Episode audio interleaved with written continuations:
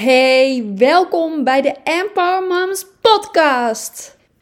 Het einde van het jaar komt weer in zicht. Oh, hebben jullie ook zo het idee dat dit jaar zo snel is gegaan?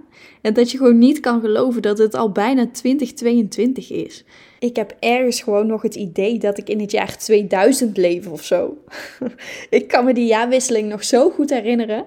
Maar waarom ik deze podcast opneem, is omdat natuurlijk binnenkort het nieuwe jaar begint. En dan is het fijn als je met een ontspannen gevoel het jaar in kunt gaan.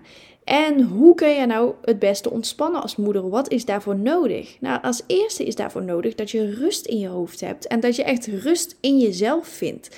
Rust in je hoofd en in je lijf.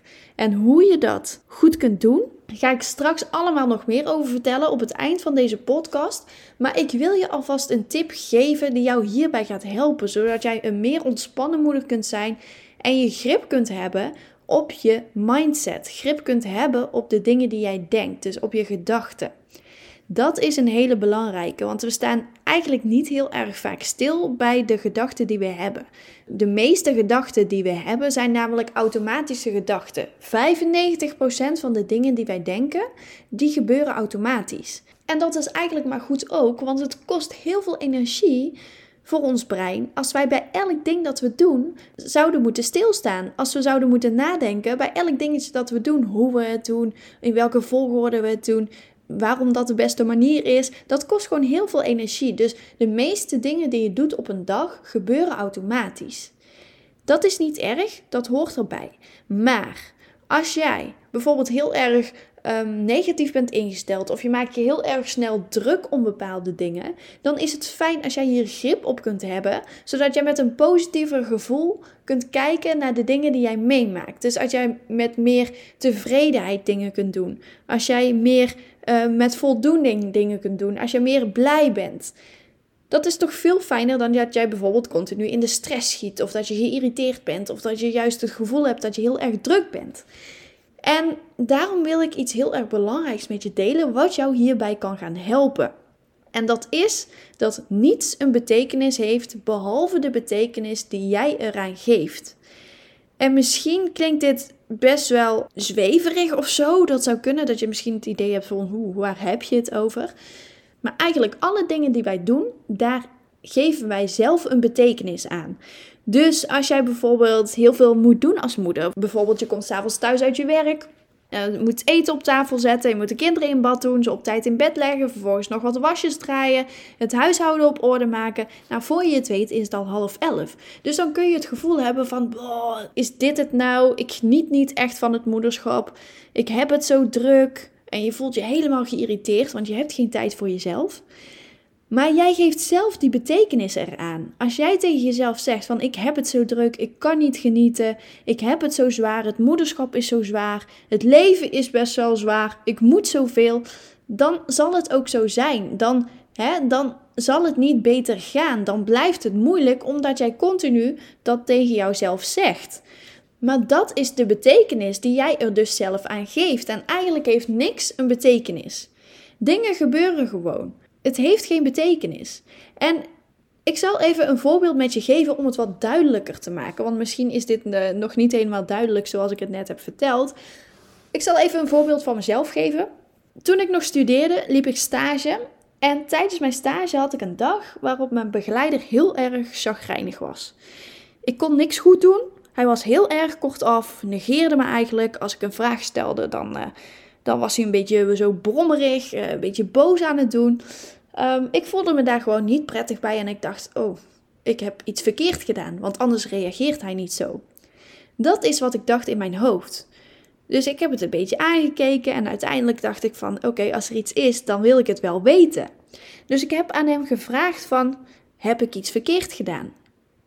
En hij keek me zo aan en zei, Nee, nee, het ligt niet aan jou, maar ik heb ruzie met mijn partner. Ik slaap al dagen heel slecht, want we hebben twee jonge kinderen. Het loopt thuis allemaal niet zo goed. En het wordt me gewoon even te veel. En sorry dat ik daardoor zo chagrijnig doe, dat is niet de bedoeling. Het ligt niet aan jou, maar het ligt gewoon aan dat ik gewoon even moe ben. En toen ik dat hoorde, toen dacht ik, opluchting, het ligt niet aan mij. Maar in mijn hoofd was dat dus wel het geval. Het lag wel aan mij. Dat maakte ik ervan. Daardoor voelde ik me dus heel erg uh, soort van klein eigenlijk. Zo van, oh, ik, ik kan maar beter niks meer doen, want ik kan het toch niet meer goed doen. En dat maakte me heel erg onzeker. En dat praatte ik mezelf dus eigenlijk allemaal aan. Dat het aan mij lag, dat ik iets niet goed had gedaan.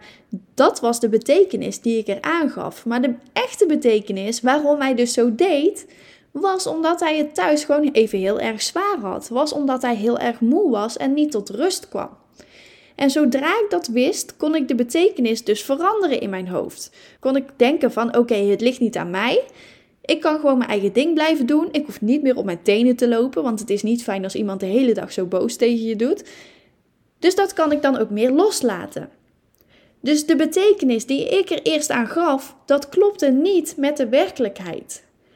En dat is heel vaak zo in het dagelijks leven. Hè? Wij geven zelf betekenis aan dingen omdat wij denken dat het waar is, maar wat dus eigenlijk niet waar blijkt te zijn, omdat het heel anders in elkaar zit. Het kan ook zo zijn dat jij bijvoorbeeld een opmerking maakt tegen een vriendin en die vriendin, nou, die begint ineens heel erg boos te doen en trekt het zich enorm persoonlijk aan. Waarschijnlijk heb je dan iets in haar geraakt. En dat ligt niet aan jouw opmerking, maar dat ligt gewoon aan dat zij een andere betekenis aan die opmerking geeft. Dus als jij dit weet, als jij dit snapt, dat alles wat jij hoort en wat jij ziet, dat jij daar zelf een betekenis aan geeft, dan kun jij de wereld dus ook anders indelen. Dan kun jij de wereld dus ook anders gaan zien. Dus in plaats van met een negatieve bril, kun je met een positieve bril naar de wereld kijken. En misschien klinkt dit best wel ingewikkeld. Ik hoop dat je snapt wat ik hiermee probeer te zeggen. Maar als jij dus continu het gevoel hebt als moeder van het is heel zwaar, ik weet het even niet, bij andere moeders gaat het veel beter, dan zul je continu in dat negatieve gevoel blijven hangen en zul je dus ook situaties tegen blijven komen waarin je dus continu geconfronteerd wordt met deze gevoelens. Dus dat je heel erg onzeker wordt. Dus als je buiten loopt, dat een moeder bijvoorbeeld um, wel leuk met haar kinderen buiten loopt. Terwijl jij twee huilende kinderen net in de kinderwagen hebt gezet. Omdat ze niet wilden luisteren, omdat ze niet naar buiten wilden. En je je daardoor enorm onzeker gaat voelen over of je het allemaal wel goed doet als moeder. Snap je wat ik bedoel?